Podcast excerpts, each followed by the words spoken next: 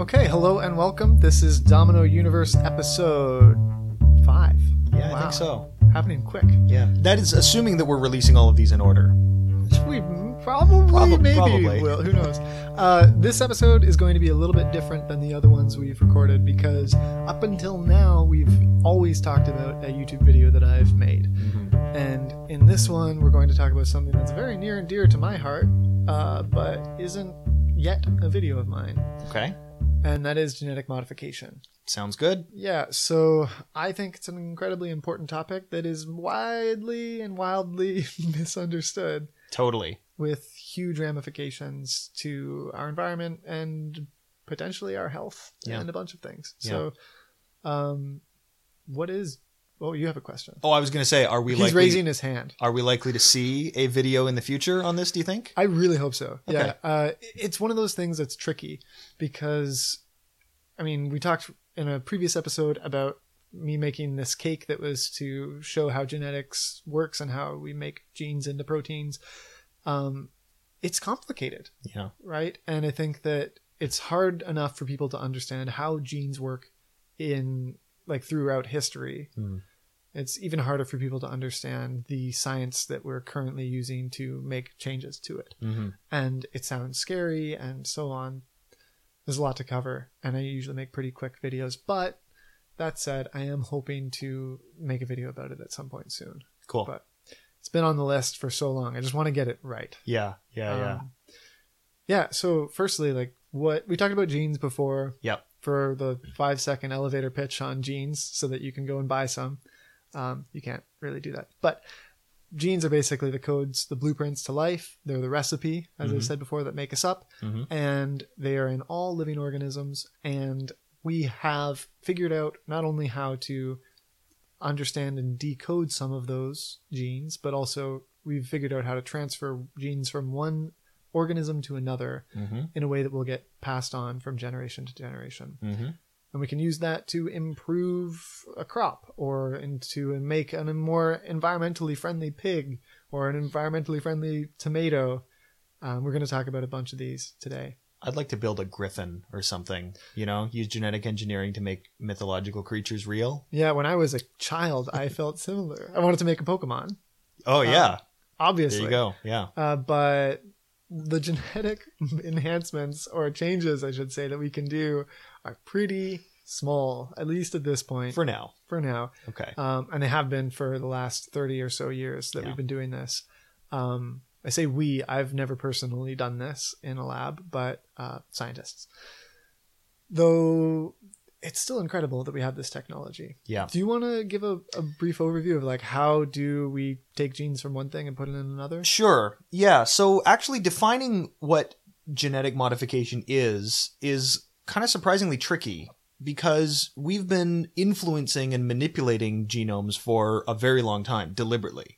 Uh, breeding for you know cattle and, and livestock and that sort of thing is changing the gene variants and changing the the uh, you know how much of one gene is is in a gene pool that sort of thing. We've been doing that for millennia. That's that's part of what humans do um, but that's not considered genetic engineering you can also take a a radioactive sample and put it next to a developing embryo or something like that and create lots and lots of weird mutations out of nowhere that's also not considered genetic engineering. This is that's actually done to create new cultivars of, of crops, just irradiating them with with nuclear radiation, organic certified, perfect, ready to go.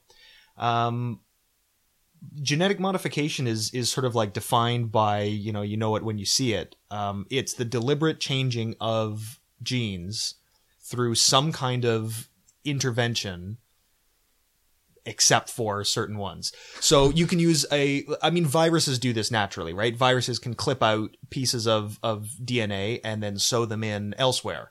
We can use viruses and, and other microbiological processes to do this uh, more deliberately. We can talk a little bit more about aspect of that later on. Um, you can also use something I love this called a gene gun Yeah. uh, which is like literally a gun that takes teeny tiny little metal particles, gold particles, that kind of thing, and sprays them with uh, uh, genetic material and shoot them into the nucleus of a cell. uh, where where they will just be treated like you know the the cellular machinery will treat those little bits of, of genes as uh, as if they were native to the cell and uh, and reproduce them as part of the organism.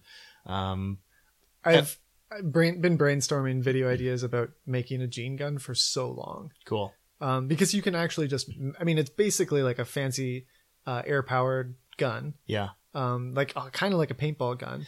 In fact, sometimes they Then- they start with a gun and modify that and turn it into a gene gun. Blew my mind when I learned that. They're Yeah. literally a gun. Yeah, it's incredible because it's like, wow, they're transferring genes from. No, they're just like shooting things into other things. Yeah. And then some of the time, those cells that they put the information in will survive and will um, encode that new information that literally got shot into it Yeah. and we'll put that in as a part of the genome and we'll use that those genes. So sometimes it works, and then keep in mind from there you have you know let's say you start with a, a leaf or a cell culture or whatever, you end up with this one cell that is that is working in the way you want it, Mm. and then you have to culture it into Mhm. that entire full organism, which is hard, but. Mhm. Actually, getting the genes in there is shockingly easy. It's almost like adding a whole new chromosome, isn't it? Like you wouldn't be you wouldn't be inserting the DNA into an existing strand, but you're sort of just putting in a, a unique separate piece of DNA as if it's a am I getting that right at all? That's just I don't my think interpretation. so. I mean, I think what happens is when you literally shoot genes in, Hmm. you can break up parts of the genome, okay. and then genes, thankfully, know how to repair themselves. Okay. Uh, most of the time, we're able to, you know, if there's a little tear in your genome, it can t- tape itself back together. Right. But what happens when you tear it and put new information in is it's like, oh, I'm going to put this back together. Oh, there's this other stuff. I don't know where it came from, but it looks like it can fit in here. Hmm. And it tapes in that new information. Okay. There's no actual tape, but uh, it, it uses biomolecular processes to Yeah. do this. And Okay. um, which is remarkable that that works. Um, but at some point, I would love to make a gene gun. The thing is, it's like even if I could do this in my garage, and I can make a genetically transgenic organism, right, uh, G- GMO in my garage, but it would probably be like I made a single cell on an un- a, s- a piece of onion skin Mhm. fluoresce, Mm-hmm. and yeah, that's making a a fancy organism, but at the same time, it doesn't really always translate super well to video. Right. Right. okay. I want to talk about a project. I can I guess I can get right into it. I've want, been wanting to make a genetically modified plant Mm-hmm. that is a tomato on the top and Mhm. a potato on the bottom. Okay. Um, and both the tomato and the potato would be genetically modified. Okay. Um, and they'd be all on one plant. I think this is a and I So this is like the potatoes are growing beneath the ground and the tomatoes are growing above. You're not talking about one fruit that's like No. half. Okay. Right, yeah, Yeah. the two, yeah, top and bottom of Okay. the plant. Yeah. And what's cool, I think, about this is that there's already been tomatoes that have been genetically modified and potatoes that have been genetically modified. Mm-hmm. Um, but the story for each of them, in terms of their reception and how people have basically run away from run away from this technology, is I think fascinating. Flavr Savr Tomato in the in 1992. Uh, yeah, 1992, Flavr Savr Tomato came out, and it was this tomato that had a longer shelf life. Mm. So it didn't rot as easily, which meant that we could waste fewer tomatoes. Sounds great, but um, their kind of marketing on it was poor. People didn't know. It was the first GMO product. People didn't know much about them. And it just totally flopped. And by 1997, they completely stopped sell- selling them Mm-hmm. um, because people, I think it was from a gene from a fish, actually Yeah. and people were really freaked out because they didn't understand genes and they didn't understand genetic modification. And I mean, they still obviously. Um, I just saw a study that came out recently that 88% of Canadians want their food to be labeled if they have whether or not they have genes uh, GMO products in them. Yep. Which to me, as a scientist, it's like what this is it shows the lack of misunderstanding. Um, It's insidious because it it's it seems reasonable on its face, right? Like it's it's hard to argue with someone when they say we just want labels, we just want uh, people to have the ability to choose. It's hard to be on the other side of that and say no, it's wrong to label food in in this way. Um, but I agree with you when you when you really sort of look at the the politics of it and the psychology of it. I think that labeling that aspect is not helpful in any meaningful way and only feeds into prejudice. Yeah. Yeah, if you think about so you said earlier that you can and we've been doing this for decades and decades, well before GMO products. You can mutate a crop by adding radiation to it or by, you know, by putting it next to a nuclear piece of material for a while. We've been doing this for a long time and those genetic changes are unknown to us, right? Yeah. We can look at the at look at and see how the plant turned out, Mm-hmm. but we don't always know the genes responsible and we don't always know all of the other side effects that might come along with that, right? Right. Whereas at least with genetic modification, we know what genes we're changing. And you would think that and we and we end up doing more or similar research on them to figure out if they're if they're safe enough, right? Um but we have more information when we do it this way and it, it is inherently safer that in that respect. Mm. But yeah, people are people are afraid of it. Whenever I think about people that don't understand the fir- the what that don't understand gen- genetic modification, the first thing I want to show them, they're like, "Oh, corn is genetically modified." You should look at if you and Google it, or I'll leave a link. I'll leave a link in the podcast description that shows a photo comparing corn to its ancestor teosinte Yeah. from before we domesticated it. It looks like a grass you would find in your lawn. Yeah. It looks so different than a cob of corn. And that was not with genetic modification, that was with breeding. Um, and that was over the course of 10,000 years, right? Yep. Like we've been doing this for a long time. Yep. Um, but anyway, back to tomatoes. I'm like a big fan of the Flavr Savr tomato, even though I never was. I wasn't. I wasn't even old enough to taste it at the time or to know know better. But um, Flavr Savr tomato could have been a huge benefit to the environment. Yes. So it was canceled in 1997, but s- since it came out, since the very start of that Flavr Savr tomato period, we've been making around 60 million tons of tomatoes every year globally. Okay. 60 million tons. Do you know what 60 million tons looks like? Oh man, I was thinking about this this morning. I mean, like a truck is like one is a few tons, right? Right. Let's say it's let's say it's a 10, 10, 10 tons just for rounding purposes. Okay. So that's a field of that's like an ocean of semi trucks. it's like a lake of semi trucks. Yeah. Um, 60 million. Oh, even more than that. Yeah, I was thinking like, is that like the Empire State Building? But no, the Empire State Building's nowhere near 60 million tons. No. May maybe half a million tons. Yeah, basically we're looking at like a city A city. of tomatoes. Yeah, it's like a yeah. You're right. It's on the scale of an entire city. Okay. except that that's every year, yeah. right? Okay. And I've seen so I grew up on a farm and Mm. I we've we have neighboring farms. We we grow corn, but we have neighboring farms that are tomatoes. And if you walk through a tomato field, oh wow, there it is just red and like when they're when they're Mm. re- ready for harvest, it is just red with tomatoes. We grow so many tomatoes. Mm. Um, but think about think about it this way. The- It's so Flavr Savr tomato came out uh, 1992. That's 25, 20 no more than that. Seven. 27, 27. years ago. Yeah. So I did my math wrong originally because I that's longer ago than I thought. But um, that's like one and a half billion tons of tomatoes that have been grown since then. Hmm. So if we had stuck with and adopted Flavr Savr tomato, which has a which has a longer shelf life, we would have easily saved millions of tons of tomatoes from going to waste. Hmm. Which, if you think about the food that we had to grow in place of those, is a huge environmental impact Yeah. and was completely trashed just because people were were scared of a technology they didn't understand. Yeah. Um, so I wanted to get my hands on Flavr Savr tomato because until recently they were available, like the seeds existed.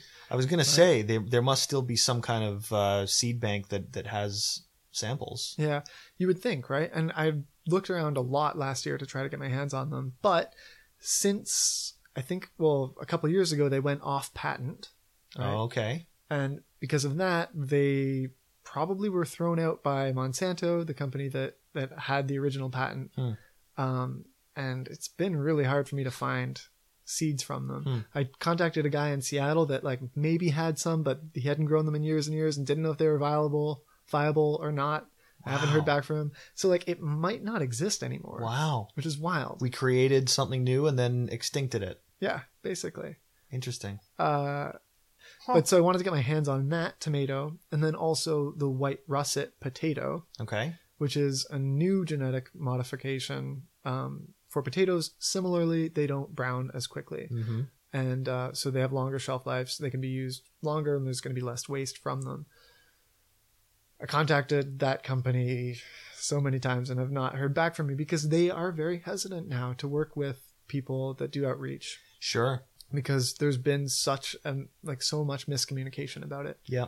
Um, White Russet, if you're listening, please, I just want to do some good science communication about your potatoes. Uh, I understand genetic modification, how it works, and I'm a fan. Do you know about the Arctic apple? Not at all. Okay. Tell me. The Arctic apple is a similar product. It's an apple that doesn't brown. So, uh, in theory, it has a longer shelf life. I think it has more to do with once the apple has been cut, uh, it won't brown. Um, but still, that that uh, that translates into a longer shelf life in a lot of ways. And it was developed here in British Columbia, where we both currently reside. And uh, I believe that its owner and, and creator is much more open to outreach. I've I've seen that organization sort of doing some public outreach themselves. Very cool. So there may be some potential there. So, Apples are their whole other, like apples are a weird thing for cultivating in general. but but this is a great point. So when I wanted to grow this tomato potato that I would call like a pomato or something, Mhm. a plant, Mm-hmm. um, I wasn't going to genetically modify the two species together so that they could grow on the same plant. Oh, okay. because they're close enough re- they're related to a close enough degree that you can actually just cut off the top of a tomato plant and cut Oh. off the bottom of a potato plant and literally tape them together That's spectacular. I didn't know that. yeah yeah you tape them together and they will merge together and grow as one plant because everything is related to some degree and if it's close enough they will believe that they're one and grow as one Kurtis, why are we not doing this already? Even with without like take the genetic modification out of it, why are there not fields full of potato tomatoes? Great question, Jesse. And this leads to your apple example because apples are actually grown like that. Yeah. All apple orchards are the tomatoes, sorry, the tomatoes, the tomatoes on trees. No, the apple orchards have a variety that is really delicious on top and they make great apples, but the root systems from those apple varieties aren't very good Yeah. in terms of, you know, disease resistance and other things like drought. So they take a totally other variety that has a very solid root base and they graft them together. They cut cut one and cut the other and literally again tape them together. Mm-hmm. Um, the reason that works well for apples but not for tomatoes and potatoes is because um, with tomatoes and potatoes they are grown only for one season, right? So it's this really complicated process I see. you you know you have to grow a lot of a lot of tomatoes and a lot of potatoes and you do a lot of grafting Yeah. and then sometimes it works but most of the time it doesn't Yeah. and then after all that you get it for one season Right. and you have to harvest them at different times anyways it's really complicated Okay. but with apples it makes sense because you grow them for i don't know 20 40 years i don't know how old apples grow but What a space saver that would be, though, huh? If you could use the same field to grow both potatoes and tomatoes. Yeah. Wow, you're blowing my mind. That's I've never encountered that before. yeah it's hard which is why it's Sure. it's not a thing that people see Yeah. uh, but I think it would make a great video. I love plants, like to my core. Maybe my favorite thing in all of sciences and all of natural sciences is botany. Hmm. But man, does it ever fail on YouTube? It, plants do not Mm, do not get clicks, which makes just breaks my heart. People, yeah. Also, paint drying you know what? on though? YouTube. I've seen videos of paint drying, people watching paint dry, and they got like a million views. It's like, does paint dry if you watch it? Does Okay. water? Vsauce did a video of like, does water boil if you watch it? Does a does a watch pot boil? Has like a million views. Okay. It's just like a half an hour. Of And you, you haven't tried to watching grass grow? I should. equivalent? I should. Kurtis Baute watches grass grow for two days, time lapse. Live Don't- stream don't. it. oh gosh, don't encourage, don't encourage me. live stream it like uh, like CGP Grey live streaming his his road trip. yeah, just him silently driving across the country. yeah, Yeah, I guess maybe I should. um, I mean, I guess you know I used to live stream Sir Stabbington the cactus, Mhm. and people watched that, and There that was go. literally just a, a plant growing, a cactus growing, which really grows slowly. yeah. Though with the cactus, if you subscribe to my YouTube channel, Kurtis Baute, uh, it puts a little single drop of water onto him, and that's what's been keeping him alive for more than a year, which is rad. Um, Hardy little cactus. yeah, turns out they don't need a lot of water. Who would have thought? that's how that's that's how he really survived. yeah. Um, yeah. Back to I don't know how we got there, but back to genetic modification yes. there are so many examples. So we talked a little bit about these apples and about potatoes and tomatoes. Um, I think the cases where they go wrong is often in marketing and often in like their names of things. Yeah. So we've got like Flavr Savr tomato. There's the Enviropig, and there is this new salmon that is uh, that grows faster and therefore they can grow them in less time and is more efficient in terms of energy cost and resources. And that's called the aqua the AquAdvantage salmon. I, what do you think about these names? I think that they what they what these scientists really want to be doing with their careers is naming social media apps. Cuz like you say Flavr Savr, these are not two words, flavor and then savor. This is one word jammed together with a capital in the middle and they've eliminated the e's. So it's like flicker, right? Yeah. With no e towards the end. This is ridiculous. This is not a serious scientific project name. Um, the AquAdvantage salmon. Again, they've squished the words together, so it's sort of like AquAdvantage. Like they're trying to make a Twitter handle, not a not the name of a serious product that's going to be taken seriously. I think it's ridiculous. I see what they're going for. I see that they want to. They're they're thinking of marketing, but boy, I think they're coming at it from the wrong angle. I mean, they're trying to make these weird and kind of scary to a lot of people things. Like people call GMOs frankenfoods, right? Yes. Yeah. Um, they're trying to make it sexy and approachable, right?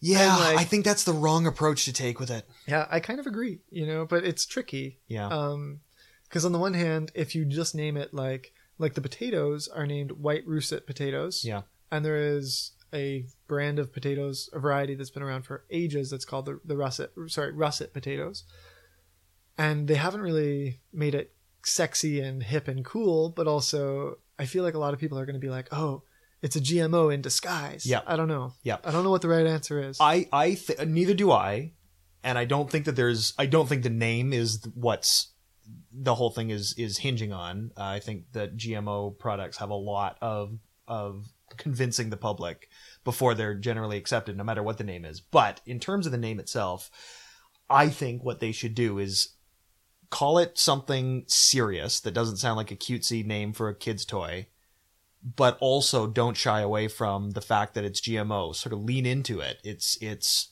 uh, futuristic. It's sustainable. It's scientific. It's precise and engineered, and and it's not like a frivolous thing. I don't have a great name suggestion based on that, but I think if Yeah. you go into it with like, let's be honest and upfront and lean into the the genetic modification, address the concerns, and and sort of dispel all the misconceptions, but also treat it like a serious product that you Yeah. that's I mean these things are not a novelty. At least they shouldn't be. Flavr Savr Tomato was marketed as a novelty. Isn't this a neat little thing? It'll last a little longer on the shelves. But really, I believe that genetically modified foods are it, this isn't just my belief either. Like this has the potential to save millions of lives yeah. to increase the quality of life of millions, if not billions, of people. I'm sure that we'll talk about golden rice Yeah. and uh, and things like that. Um, this isn't a genetically modified product, but dwarf wheat has saved a billion lives. Uh, these are you know modified crop products. Like I was saying earlier, the distinction between like where does where do you put the line and say genetically modified versus not is a little bit fuzzy.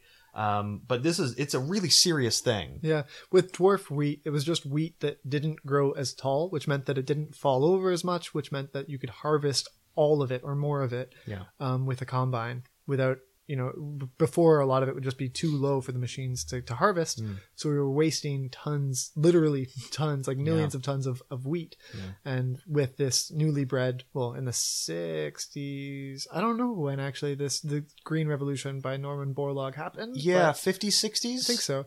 Um, but anyway, that made more food for another billion people, right? Yep. Um, you mentioned golden rice, and man, that is a sad and scary tale. Um, Yeah. Scary in the sense that we had this rice that we developed that was uh, had a I think it was actually also colored a little golden, Yeah. um, but it had more beta I believe beta carotene. Vitamin A and beta carotene. Yeah, which which is what contributes to like the orange color of carrots. yeah, Yeah. and that's important for humans because obviously most people on Earth eat rice daily, Mm. and a lot of people, especially in I believe in it was in Africa, and there were especially trying to get it into a few countries in Africa where Mm.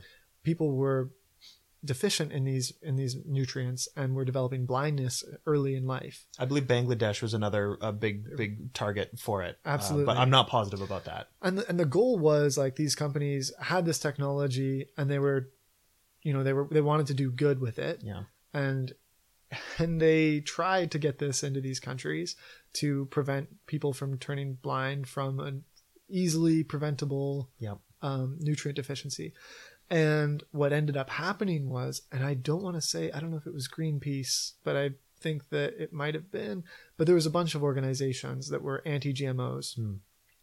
uh, and they basically raised enough skepticism towards them in these countries that they just totally got shut down um, which is a shame because now we have you know, like there's so many lives and so many illnesses could have been prevented Yep. um, I do believe that there's still hope for golden rice. I don't think it's dead completely. I I should look that up before making any any specific claims. But uh, yeah, although it's faced a lot of opposition, I think that it's it's it's still fighting the good fight. yeah fingers crossed Yeah. um, yeah i think about the Enviropig which Mhm. is a pig that i believe it was methane that pr- produced less methane gas Mm.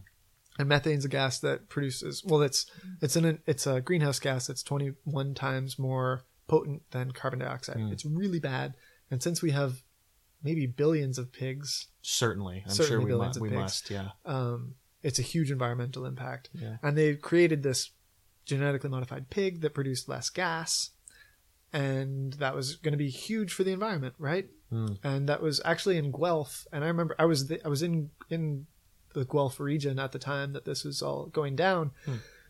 and people hated it I mean people are so afraid of this technology that it basically also got you know it got through to being a feasible thing that they can technically do but it just didn't win over enough approval from Hmm. the public Hmm.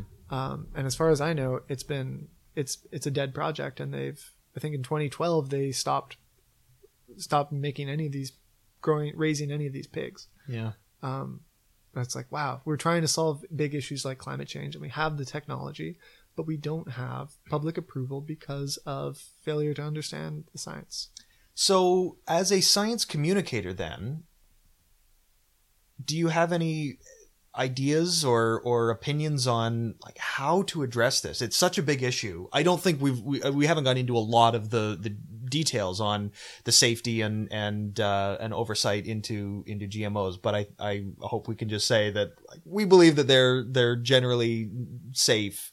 yeah Um, I mean, you know, that's a complicated question. It as a class of food or a class of products, you don't want to label it as either safe or unsafe. But the technology itself is inherently safe okay, the for any new food product you need to test it right, right? Like That's there's yeah, there's a case the where they they took at. some sort of a plant i think it was i want to say it was soybeans and they transferred the gene into it from a uh, i think the brazil nut and you know people that were had allergies to brazil nuts also had allergies Hmm. to this thing. But like you could have also done that through breeding. You can make new plants that have allergies through breeding. Right. we need to always all always test the product the final product. Right, the process itself is kind of irrelevant right. Yes, this is the point I was trying to make. Thank yeah. you. Yeah, and we've and so we've and in terms of like, oh, but we don't know if you know they are safe because they've only, they're new. We've had this technology for over thirty years, and there's been thousands and thousands of, of studies, and there's nothing inherently scary or dangerous about it. There's no report that's ever found that, Hmm. um, and yeah, they're they're fine. So that having been said, Yeah. what do you think should be science communications role in in helping to push this this wonderful technology forwards? I mean, I'm I mentioned this a while ago when we talked about belief in flat Earth, and Yeah. I think it's that we are trying to get people on board with genetic modification Mm. when really what we need to be doing first before we can deal with that is go way back to basic genetics. Mhm. Um, I remember there was a study, a survey done in the UK years ago, but not not that many years ago, that was about public perception of GMOs. And a huge percentage, I believe it was around a third of people, thought that GMOs were things that had genes added, but before that didn't have genes. Okay. Like they just didn't understand the very, very basics, Yeah. right? And we're not going to. Uh, we're not going to win over public opinion without people understanding what they're having opinions on, Right. right? Yeah. Um, because if you don't understand it, then it makes sense to be afraid of it, yeah. right? Yep. Um, but yeah, we need to, we need to go. So my my conclusion to all of this is Mm. that we need to go back to the basics, and we need to help people understand genetics, and then guide them through the process of genetic modification, and hopefully develop a larger connection between the public and food production, because it's severely lacking right now. You mentioned that there are there are groups that are specifically advocating against genetic modification, like Greenpeace and other groups that are ostensibly environmental groups or in every other way environmental groups. Um, how much of the anti-GMO sentiment do you think is sort of a like natural, without any knowledge of genetics? People are simply afraid of what they don't understand, and how much of it do you think comes from these deliberate campaigns against GMO? I mean, I think it's a, obviously a pretty good mixture of both, but like I don't think we would have a fear of it if people weren't creating media about that. Right. Um, like I don't think it, that would be a, that would have been a problem, um, because you you look at other technologies like, um, I don't know, like CRISPR. Yeah. Right now, there's no big campaign to stop CRISPR Yeah. because, I mean, there just hasn't been a campaign, right? Yeah. But like, it is a more precise technology. Mm-hmm. We'll be able to do like more accurate and safer gene transformations with it. Mm. I should say, for without getting into the technicals about what CRISPR is and how it works. Genetic modification up until now has been like you have a book of genes and you're like ripping out pages and throwing new pages in. Mhm. CRISPR, in contrast, is like going in and being able to change a specific letter or word at your will. Briefly, it, it it's it uses an aspect of bacteria's immune system to to like we've sort of co-opted this to to insert genes exactly where we want them. Yeah. Fascinating and definitely a future episode at some point. Yeah. Uh, but with CRISPR, no one's really opposed to this technology, and it has different regulations under it, and it's not going to be classified as GMO, creating a GMO. It's going to be totally fine, even though it is like a newer technology. Yeah. Um, so yeah, and, and I don't know why that why people didn't pick up on that, and Greenpeace hasn't hasn't gone gone against that to target it. But I mean, I'm I'm obviously glad because I think that it has a lot of potential to do a lot of good. Mm. But yeah, I I don't know what to do about what to do about those organizations. Like on the one hand, obviously as an environmentalist to the core, I want to be able to really support and uh, back up play, people like Greenpeace, organizations like Greenpeace, but Yeah. man, when they don't understand the science, it's really, really frustrating Yeah. and and sad.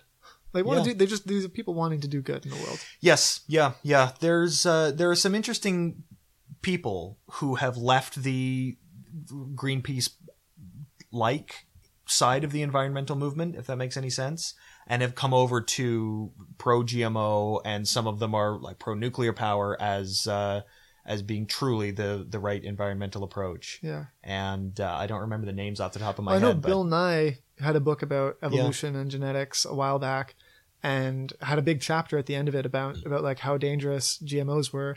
and then like he went on a tour and went to a bunch of facilities, including Monsanto, and like saw the technology and learned about it and learned about all the environmental good it's doing. Mm-hmm. Long story short, totally changed his view and did a did a republish of the of that chapter, which is I mean amazing. Yeah. Um, but anyway, we can talk about this all day. At some point, we'll do an episode on CRISPR, so stay tuned for that. Great. And as always, we like to talk about a YouTuber or podcast or Twitter person that is doing science communication.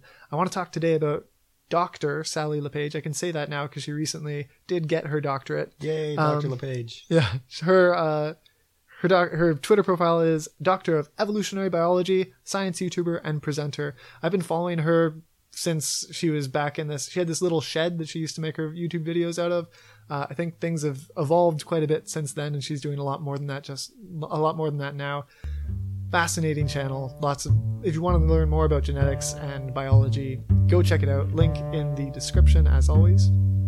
And yeah, thanks so much for listening. If you want to subscribe to our podcast, you can do that anywhere you get your podcast. I'm Kurtis. I'm Jesse. Thanks for listening to the Domino Universe. We will catch you next time. See you later.